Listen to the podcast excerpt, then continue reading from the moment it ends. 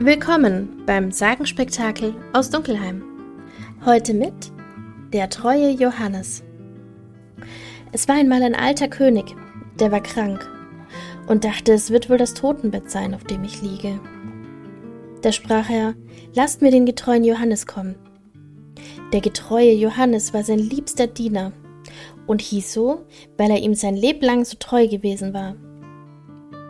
Als er nun vor das Bett kam, sprach der König zu ihm, Getreuster Johannes, ich fühle, dass mein Ende herannaht, und da habe ich keine andere Sorge als um meinen Sohn.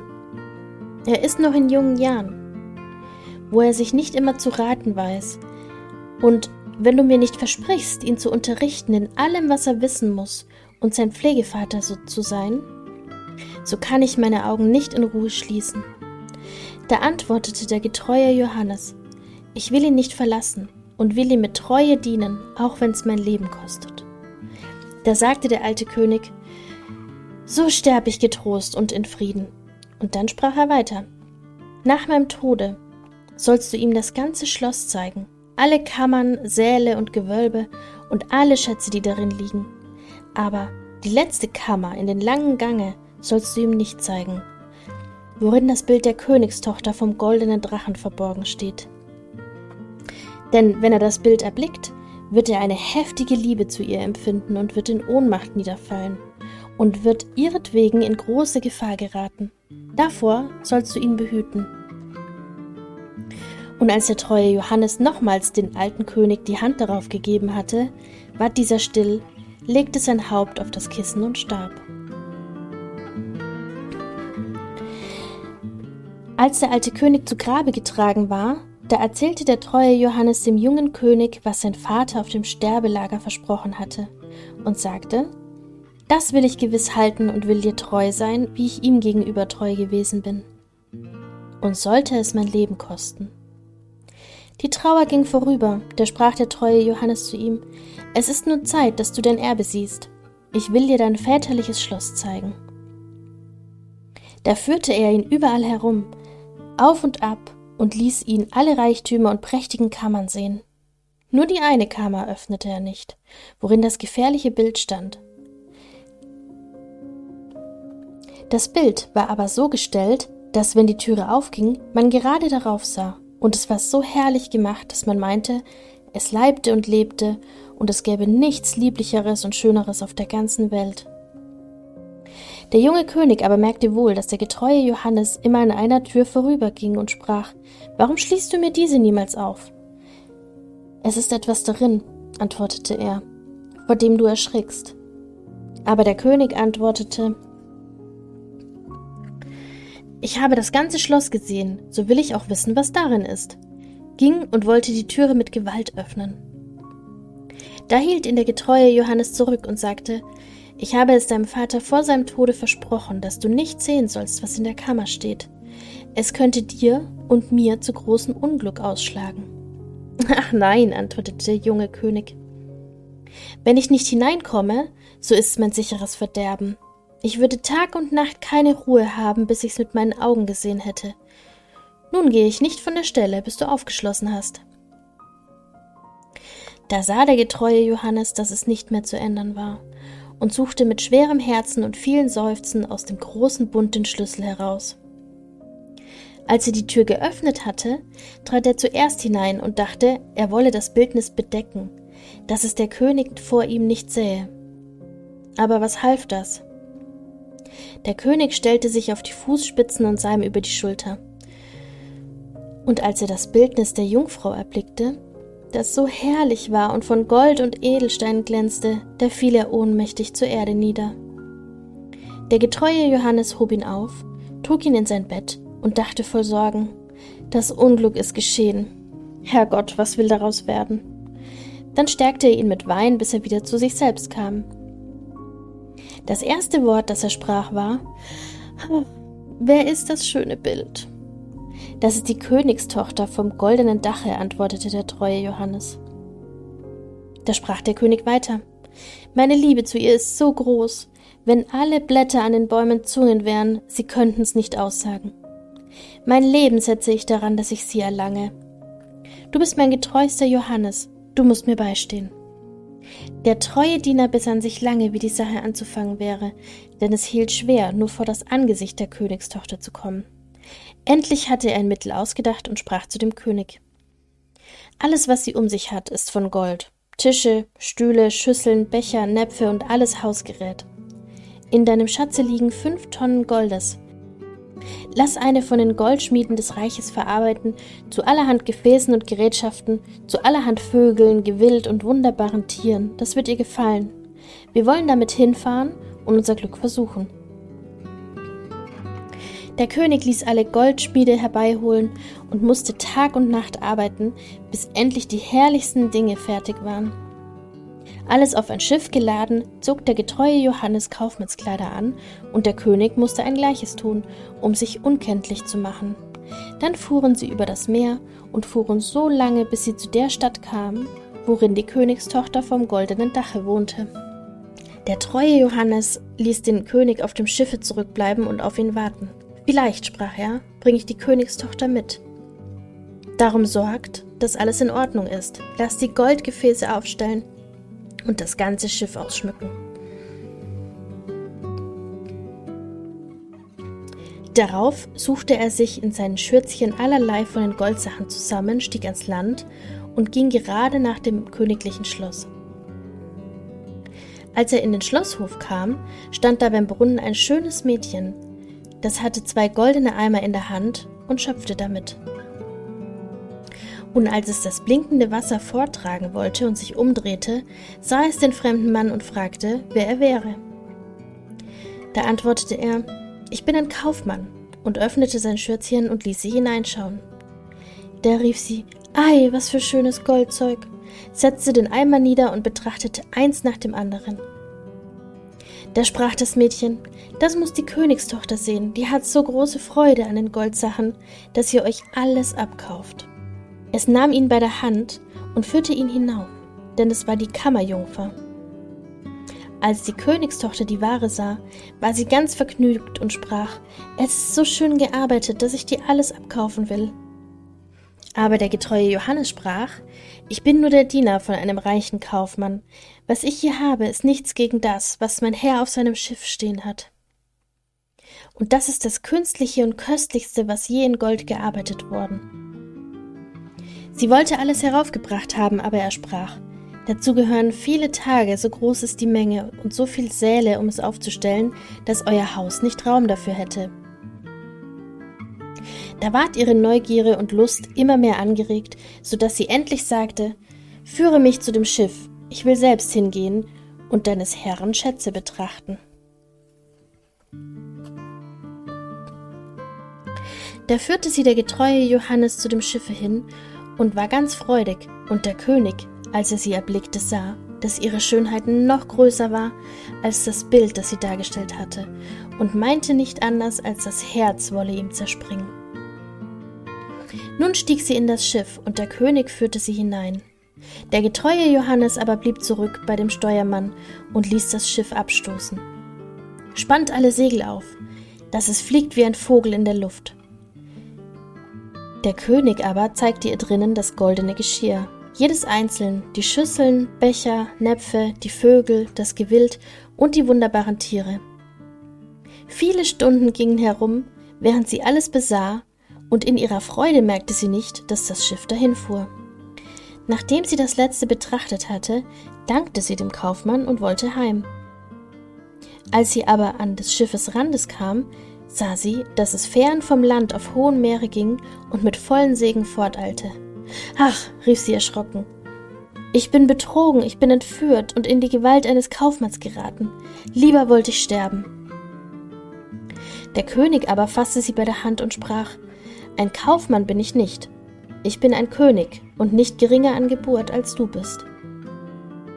Aber dass ich dich mit List entführt habe, das ist aus überaus großer Liebe geschehen. Das erste Mal, als ich dein Bildnis gesehen habe, bin ich ohnmächtig zur Erde gefallen. Als die Königstochter vom goldenen Dache das hörte, ward sie getröstet, und ihr Herz ward ihm so geneigt, so dass sie gerne einwilligte, seine Gemahlin zu werden. Es trug sich aber zu, während sie auf dem hohen Meere dahinfuhr, dass der getreue Johannes, als er vorn auf dem Schiffe saß und Musik machte, in der Luft drei Raben erblickte, die dahergeflogen kamen. Da hörte er auf zu spielen und horchte, was sie miteinander sprachen, denn er verstand das wohl. Die eine rief, Ei, da führt er die Königstochter vom goldenen Dache heim. Ja, antwortete die zweite. Er hat sie noch nicht. Sprach die dritte, er hat sie doch, sie sitzt bei ihm im Schiffe. Da fing die erste wieder an und rief, was hilft ihm das? Wenn sie ans Land kommen, wird ihm ein fuchsrotes Pferd entgegenspringen. Da wird er sich aufschwingen wollen, und tut er das? So springt es mit ihm fort und in die Luft hinein, dass er nimmermehr seine Jungfrau wieder sieht.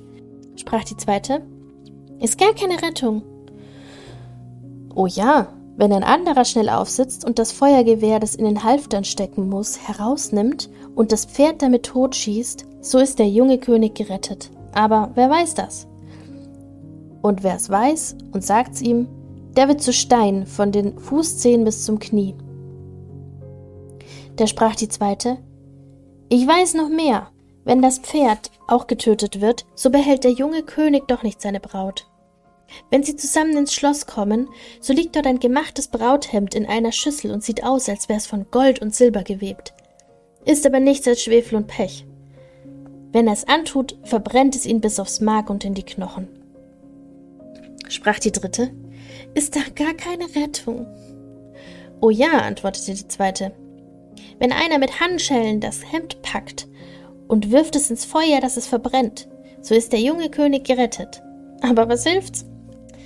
Wer es weiß und ihm sagt, der wird halbes Leibes steiden vom Knie bis zum Herzen. Da sprach die dritte, ich weiß noch mehr.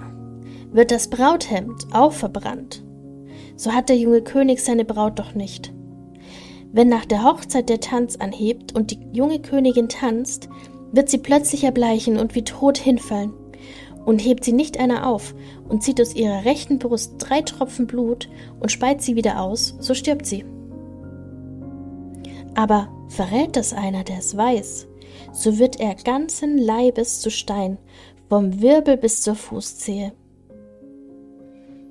Als die Raben das miteinander gesprochen hatten, flogen sie weiter und der getreue Johannes hatte alles wohl verstanden, aber von der Zeit an war er still und traurig. Denn verschwieg er seinem Herrn, was er gehört hatte, so war dieser unglücklich. Entdeckte er es ihm, so musste er selbst ein Leben hingeben. Endlich aber sprach er bei sich, Mein Herrn will ich retten, und sollte ich selbst drüber zugrunde gehen. Als sie nun ans Land kamen, da geschah es, wie es der Rabe vorhergesagt hatte. Und es sprang ein prächtiger fuchsroter Gaul daher. Wohlan, sprach der König, der soll mich in mein Schloss tragen, und wollte sich aufsetzen, doch der treue Johannes kam ihm zuvor, schwang sich schnell darauf, zog das Gewehr aus den Halftern und schoss den Gaul nieder. Da riefen die anderen Diener des Königs, die dem treuen Johannes doch nicht gut waren, wie schändlich, das schöne Tier zu töten, das den König in sein Schloss tragen sollte. Aber der König sprach, Schweigt und lasst ihn gehen, es ist mein getreuster Johannes, wer weiß, wozu das gut ist. Nun gingen sie ins Schloss, und da stand im Saal eine Schüssel, und das gemachte Brauthemd lag darin und sah aus nicht anders, als wäre es aus Gold und Silber. Der junge König ging darauf zu und wollte es ergreifen. Aber der treue Johannes schob ihn weg, packte es mit Handschuhen an, trug es schnell ins Feuer und ließ es verbrennen. Die anderen Diener fingen wieder an zu murren und sagten, Seht, nun verbrennt er gar des Königs Brauthemd. Aber der König sprach, Wer weiß, wozu es gut ist. Lasst ihn gehen, es ist mein getreuster Johannes. Nun ward die Hochzeit gefeiert. Der Tanz hub an und die Braut trat auch hinein. Da hatte der Johannes Acht und schaute ihr ins Antlitz. Auf einmal erbleichte sie und fiel wie tot zur Erde. Da sprang er eilends hinzu, hob sie auf, trug sie in eine Kammer, da legte er sie nieder, kniete und sog die drei Blutstropfen aus ihrer rechten Brust und speite sie aus.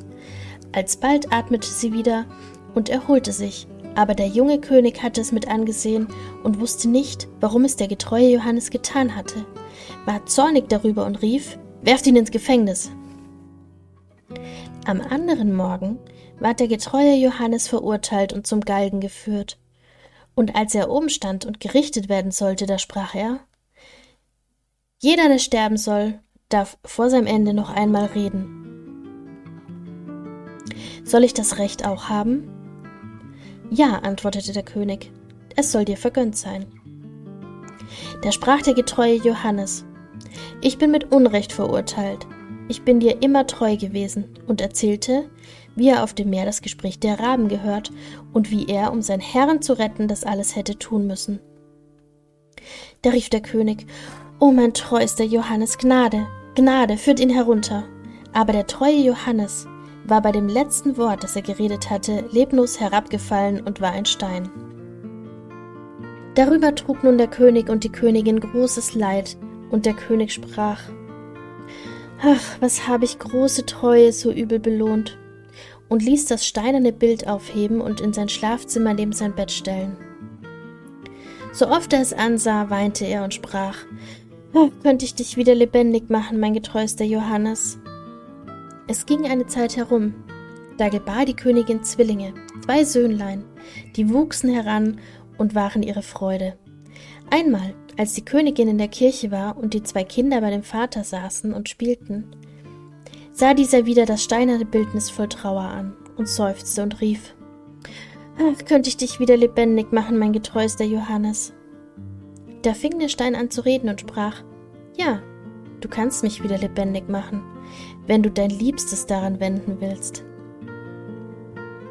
Da rief der König Alles, was ich auf der Welt habe, will ich für dich hingeben sprach der Stein weiter. Wenn du mit deiner eigenen Hand deinen beiden Kindern den Kopf abhaust und mich mit ihrem Blut bestreichst, so erhalte ich das Leben wieder. Der König erschrak, als er hörte, dass er seine liebsten Kinder töten sollte, und da dachte er an die große Treue und dass der getreue Johannes für ihn gestorben war, zog sein Schwert und hieb mit eigener Hand den Kindern den Kopf ab. Und als er mit ihrem Blute den Stein bestrichen hatte, so kehrte das Leben zurück, und der getreue Johannes stand wieder frisch und gesund vor ihm. Er sprach zum König, Deine Treue soll nicht unbelohnt bleiben, und nahm die Häupter der Kinder, setzte sie auf und bestrich die Wunde mit ihrem Blut. Davon wurden sie im Augenblick wieder heil, sprangen herum und spielten fort, als wäre nichts geschehen. Nun war der König voll Freude, und als er die Königin kommen sah, versteckte er den getreuen Johannes und die beiden Kinder in einem großen Strang. Wie sie hereintrat, sprach er zu ihr Hast du gebetet in der Kirche? Ja, antwortete sie. Aber ich habe beständig an den treuen Johannes gedacht, dass er so unglücklich durch uns geworden ist. Da sprach er Liebe Frau, wir können ihm das Leben wiedergeben, aber es kostet unsere beiden Söhne die müssen wir opfern. Die Königin ward bleich und erschrak im Herzen, doch sprach sie, wir sind's ihm schuldig wegen seiner großen Treue. Da freute er sich, dass sie dachte, wie er gedacht hatte, ging hin und schloss den Schrank auf, holte die Kinder und den treuen Johannes heraus und sprach, Gott sei gelobt, er ist erlöst, und unsere Söhnlein haben wir auch wieder. Und erzählte ihr, wie sich alles zugetragen hatte. Da lebten sie zusammen in Glückseligkeit bis an ihr Ende. Und hiermit wünsche ich dir einen schönen Tag, Mittag, Abend, Nacht, wann immer du die Geschichte hörst. Bis zum nächsten Mal.